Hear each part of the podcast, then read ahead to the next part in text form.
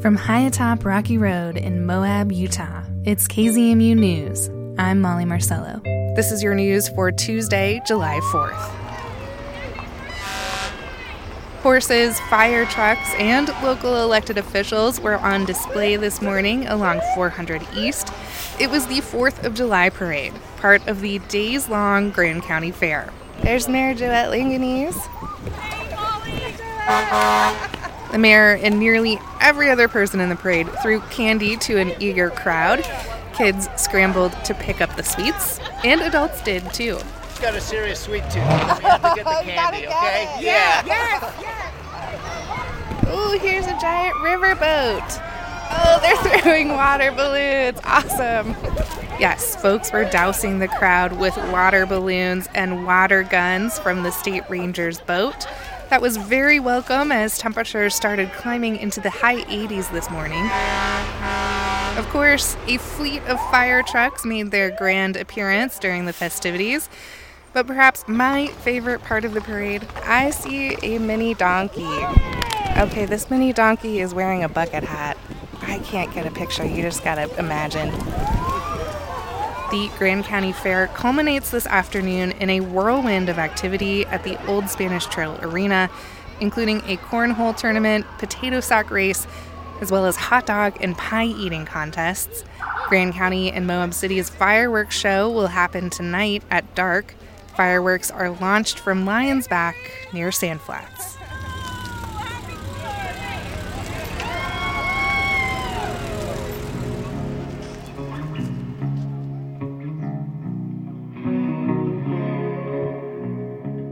Southern Ute and Ute Mountain Ute children are heading to Halifax, Nova Scotia this summer for the 2023 North American Indigenous Games.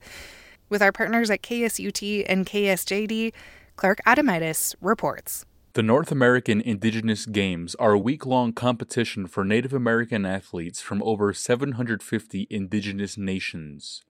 Two First Nations men in Canada began pursuing the idea in the 1970s, and the Games have been held intermittently since 1990. This year, 16 Southern Ute and Ute Mountain Ute children will compete as a Colorado team, joining competitions in basketball, archery, badminton, and golf. I'm Clark Adamitis. The Mountain West is known for its summer music scene and for its culture of outdoor festivities in general. The remote town of Telluride, Colorado has long embodied that festival culture. And as KOTO's Gavin McGough reports, a new exhibit takes a deep dive into the town's festival history. Something told me it was over,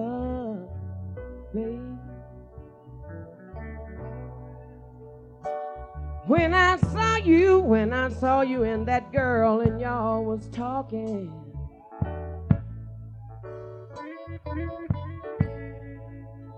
Something deep down, deep down in my soul. The sound of Telluride's history is, in part, the sound of Etta James. I'd like to thank you for having me at the your Telluride Jazz Festival this year. Thank you.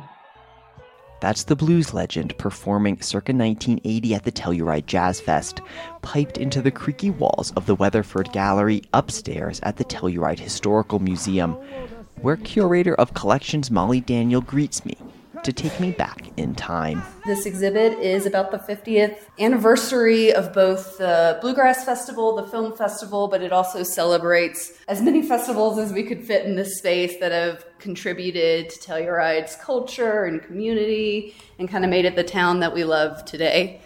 What does a room full of festival memorabilia look like? Posters, over 50 of them, line the walls, alongside historic photographs, wristbands, and entry cards, of course, newspaper clippings, and one enormous Main Street banner running the length of the ceiling and blooming with a funky freeform geometry. And this was made by Naomi Salzman. It's one of these beautiful handmade banners. It's got these really lovely, fun, abstract shapes that are vibrant colors. You walk in and it just feels like the energy of a festival in Telluride, which is why I chose this one. Naomi Salzman was the daughter of Emmanuel, whose name you might recognize as one of the founders of Mushroom Fest. Although Mushroom Festival is certainly storied, the two 50 year old juggernauts which ground the exhibition are the Bluegrass Festival and the Film Fest. Daniel takes us into the history of the latter. Um, and I think a lot of its history has the Sheridan Opera House to thank. Um, the couple that bought it, the Pences, um, had a good friend, Jim Card, who wanted to screen some of his film collection here in Telluride, and that eventually evolved into the full festival. So early on, uh, the festival was a lot more about kind of a revival of the classics and showing old archival films and retrospectives, that kind of thing. But Telluride's festival culture goes much deeper than film or bluegrass. Again, here's Daniel. The idea of festivals kind of begins with the 4th of July. Um, and you can date uh, Telluride's Fourth of July tradition as far back as early 1880s. um, and it was a really, obviously, it's a big deal today. It was a much bigger deal back then.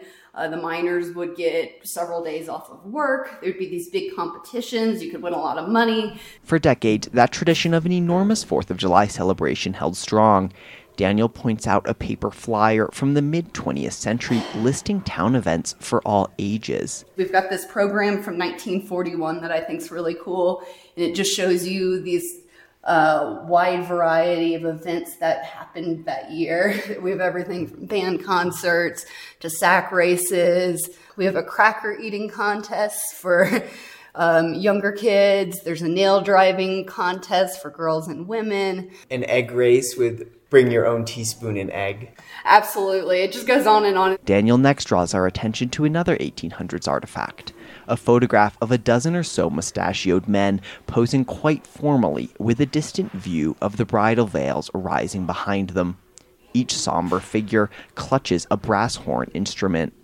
The photo, it turns out, is of a Telluride band which traveled to the Mountain and Plain Festival in Denver in the 1890s and won the musical competition there three years in a row. And we have this wonderful quote from the newspaper talking about how um, the band basically deserves all the praises. It has done more to advertise the camp of Telluride and make the thousands of people in Denver familiar with the word Telluride.